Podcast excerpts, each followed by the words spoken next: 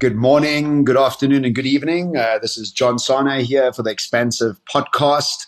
I have my ever handsome podcast partner there in uh, Johannesburg, uh, and we've been chatting about getting ready for this podcast episode and dealing with a concept that we believe is an incredibly complex but important and essential process to be moving forward. And we're going to be calling this modern team building. But before we get into the topic itself, Eric, how are you doing there, man? Dude, uh, so Ever Handsome, that's the one you decided to go with?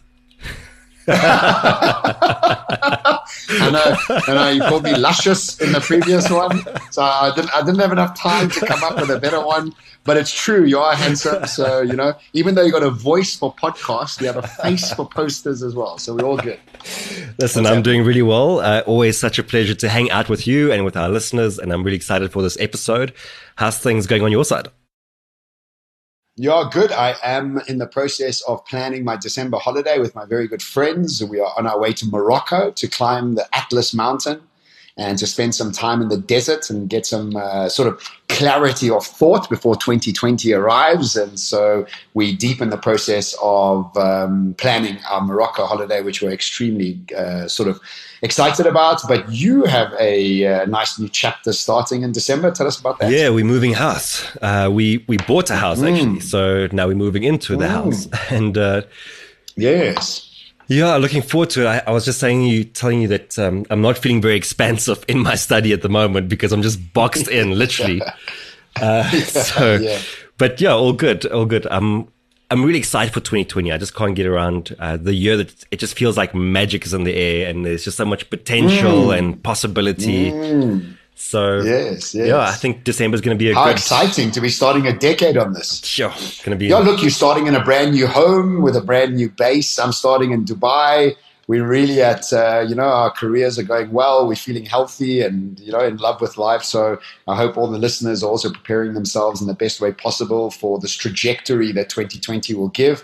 But let's dive deep into the topic of today. And I am in South Africa right now. I flew in from Dubai last night to work with Investec this morning on this sort of concept of teams and preparation for the future, which is always your and my topic of highest fascination. We're coming at it from different ways, but you know, for me, the design and deploy of teams is really important in order to thrive in the future without the right people around the table to help you make the decisions that are critical in, in sort of deciding the strategy you follow. You really are dead in the water. So for me, the designing of the team is where I come in, and uh, we've spoken about it before. And again, this morning we workshopped it quite a lot. This concept of creating a fluid team whereby people are not schizophrenic trying to do three things at once, but actually designing teams that focus in on the today, the tomorrow, and the day after. Now, if you want to know more about those uh, podcasts, uh, you can go back to the podcast that we made about that. Eric, what's it called? I think it was called I can't the, remember. the remember? three teams that every organization needs. I think I oh, think it was called that. That's yeah. it. That's it.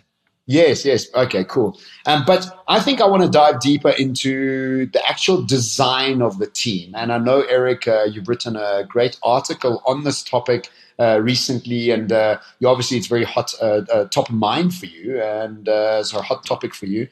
dive into it. Um, I'm really interested to hear what you have to say about it. Yeah, so Teams is definitely an extreme focus of mine for 2020, and one of the things that that comes with Teams is team building right? Like it's a, like you can't, you can't talk about teams without talking about team building. It's one of those things that every organization has at some point. Eh, but when I say team building, like what is the first cliche thing that comes to mind for you? Kumbaya, kumbaya. okay, so you had a, you had a different one to what I had.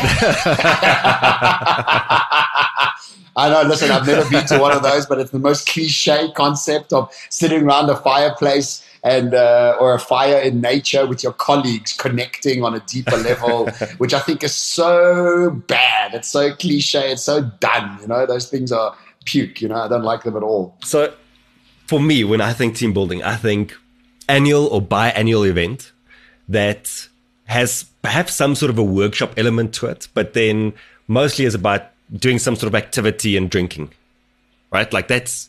I was going to say drinking. yeah. Yes, you're right. You're right. Yeah, uh, yeah. It always ends off with that, but you know we want to make it uh, it needs to be some a little bit of work orientated. So let's add some workshops, but then let's go and do go karting or like trekking through the nature or whatever the case may be. Um, and yeah, I'm bored already. Yes, exactly. Just by the way, yeah, yeah. yeah. And so the the thing for me is that business has evolved and the demands on teams have evolved, but team building is still the same. Mm. And so I want us to talk about a, a more modern approach to team building. Um, and the first thing is to just say that there are three challenges, I think, big challenges with the traditional model, the one we just spoke about. The first is that it, it completely lacks context. Like if you go away for a weekend with your team and you guys are doing trust falls and you're doing go karting and all of this is or, or, building uh, towers with spaghetti or whatever the case may be, yeah, you know, yeah, like yeah, cool, you are showing that there's collaboration and trust and all these things. But as soon as people work, walk back into the work context and there's pressure and politics and performance appraisals, all that goes out the window. Like how much of that actually transfers into the work that we do? Almost nothing. So that's challenge number one. Absolutely. Challenge number two is that there's no follow through. Like change is is pretty hard in organizations. And to think that we're going to go away and do a team building effort once or twice a year and that that's going to have demonstrable impact in the business is crazy. Like there's just, there needs to be consistency if we're going to change. And then the third thing is that I don't think that we often prioritize our teams and organizations, meaning that we don't even affirm that they're a team. We, we put people together and we say to them, you need to work towards accomplishing this thing together. But like, it's just a group of people. It's not a team. And teams haven't actually made the commitment to each other that we are a team and that I'm going to show up for the team and as a team. So then you go away for a weekend, you take the group of people, you say, we're doing team building. And then as soon as they come back to the office, they're just a group of people again. So th- those are the three, three big challenges for me that I see with traditional team building. So if we're going to evolve with the complexity that the world is offering to us, then we need a different approach.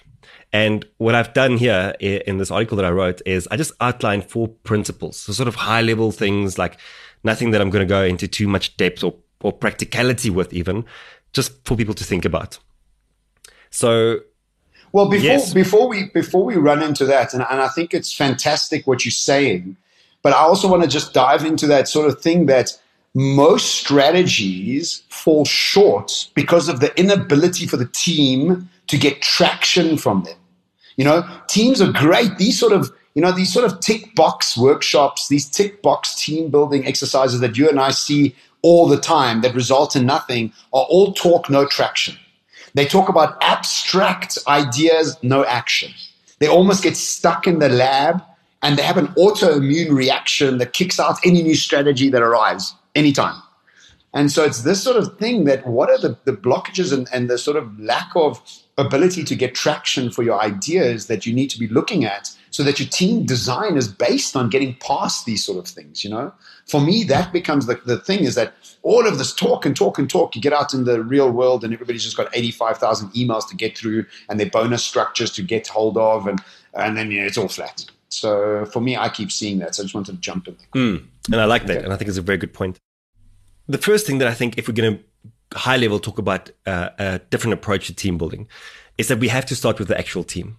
And it sounds kind of weird, but when I when I initially started thinking about team stuff, you know, what you run across all the time is that there's a difference between a group and a team.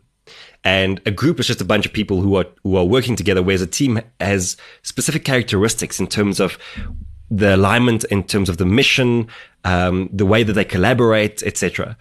And so I think the very first thing that needs to happen before we even talk about team building is that a team needs to affirm that it's a team. And I call it a team pledge. And it's, it's literally just saying, listen, we are making a commitment towards each other that as a team, as a group of people, we are working towards this mission. And, but I'm also going to be there to support you. And we're going to go through hard times because we're people and that's okay. But ultimately, we are there for each other. We have each other's backs. Um, I don't know if you've, you've probably heard it in organizations all the time that people say, I feel like people don't have my back in the organization. And I think that's quite a, like, quite a sad thing to hear. Have you heard that before in, in some of your work? I, I, have heard that before, but I think what happens there is the easy way for we and what I've done with my teams. I give my teams a 12 month commitment. And so for me, it's that pledges for their time period. So if it's per project or per time period, then we can revisit them. And I was reading this article around marriage and some successful marriages make pledges to each other 12 months at a time because things change in those 12 months. You know, you might have a new kid, you might be in a new place, and the things that you need to do as part of that team, the responsibilities you have, change. And maybe your partner wants something else out of you, and a pledge is, I want you to cook meals twice a week. You know, I'm going to relationships, not teams, but it's the same, same concept yeah, yeah. is that it's the same thing. You know, from you, I think that your responsibility requires these three points. Do you agree? Yes, I agree. Okay. That means that, you know, three times a week, you can't go out with the boys. You've got to be at home cooking because that's the pledge you made for the 12 months ahead of you. So I think pledges must be project based or time based so that they have uh, responsibility factors attached to a time frame, which makes them much more palatable. Because if it's a forever thing, a forever thing, none yeah, of us can take yeah. seriously. Uh, so I would say project, people, and time because project, people, and yeah, time. Good. Because I yes, the the very important thing for me is that I need people to commit towards each other. Like that is really important to me. Yes. That we are in this yes, together. Yes. So so that's point number one. Number two is continuous team development. So that we need we need to stop seeing team building as a once off or biannual exercise when you look at individual development, you know, self development, and we just had an entire podcast on that, we bring so much intention to that, so much focus to developing the individual, but we don't bring the same intention to developing a team. And it's kind of weird, right? Because a team is a living, breathing organism that needs to be nurtured for it to evolve over time. But we think that no, like once a year is probably going to be enough. So, apart from the fact that change requires ongoing and consistent nurturing, we also have to realize that the context people are in, and I mean, you can speak to this all day long, is shifting so rapidly. The complexity is increasing. People are leaving. New people are joining. Hierarchies are getting flattened. There's just so many things happening and teams need to be supported throughout all of that. So I think team building needs to have a, a lot more of a continuous flow to it. Well, you know, I remember um, I used to be married and I had an agency called Future Collective many, many years ago. And both of those relationships, we brought communication, relation, uh, communication specialists in just to help us communicate more clearly. And it was so incredible because we were just losing uh, meaning behind what we were saying and what we were asking for just by a misunderstanding of communication. So, team building on a continuous basis, I would say, would be a great way to do that is by building a communication platform, bringing a specialist in once a month just to bring clarity of communications, just to make sure that you're all still on the same page. Cool. Number three is that we shouldn't leave team building for when things go wrong. So I don't know if you know this, but when coaching was in- initially introduced into the uh, the corporate world, it was really as almost a, a measure of punishment. So it was like, okay, you are underperforming, you need a coach. And like, this is your wake up call. And, you know, if you don't ship up or sh- we shape, we, if you don't ship up, you ship out. Kick you yes. Out. So no, if you shape up, shape we'll up, ship out. out. There we go. Ship, ship yes, up and shape right, out. Yeah. Um, so I think team building can very easily fall into the same trap that we wait for the team to start imploding and then we go, okay, we need a, a team intervention. We need a team building thing. Let's go away for the weekend. Let's go mull it out. Worst time to, to start doing it. It needs to be, as I was saying earlier, ongoing.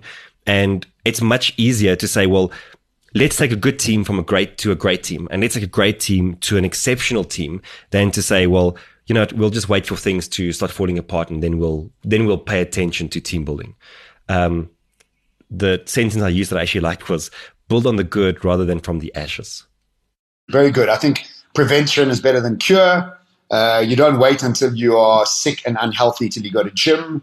Um, you know, all these things are, are, are, part and parcel of process of how you do one thing is how you do everything. And in the team, it's the same sort of scenario. It's really bringing the structures in place to understand what it means to have a heated debate in within those structures. And those are the things that you're developing here by creating these um, um, habits of having people coming to work within the teams before there's a problem. Great, love it so far. Good. What's your last one? It's always so weird for me that we that we wait for the heart attack, and I mean I saw this when I was uh, when I was doing physio like years and years ago. Like you would would get these guys coming into ICU. They've just had the heart attack, and all of a sudden their lives just transform like in the blink of an eye, right? Like they start exercising, they eat well, and I always ask myself, why wait for the heart attack? Why do we do that? Why don't we prevent? Why don't we like take the offense instead of waiting for things to happen and then having to play the defense? So as much as we can, I think that's just literally shifting your mindset. Do you think that's changed, Eric? I mean, maybe it's just my circle of influence and friends that I have around me, but for me, a lack of responsibility for who you are in this world gets you to a point where you have a heart attack, and then you have to have that brick of walls, a wall of bricks to fall on top of you before you change anything. So for me, it's like I think it's changed, and I think with this sort of advent of access to information, I think a huge number of people are moving into the pre- preventative space as far as health is concerned, and I think the emotional health is the thing that people need to be focusing on these days because everybody's into the fitness of it, but not really into the emotional fitness, and this is what you're talking about is the emotional fitness of a team.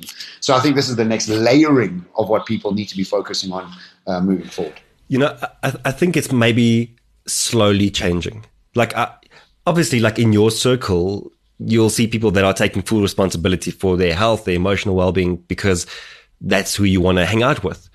But as soon as you move beyond that, I, I think you'll still see. Sure. Okay. Yeah. Fair enough. I guess it is my I mean, circle. That's why I smoke. You know.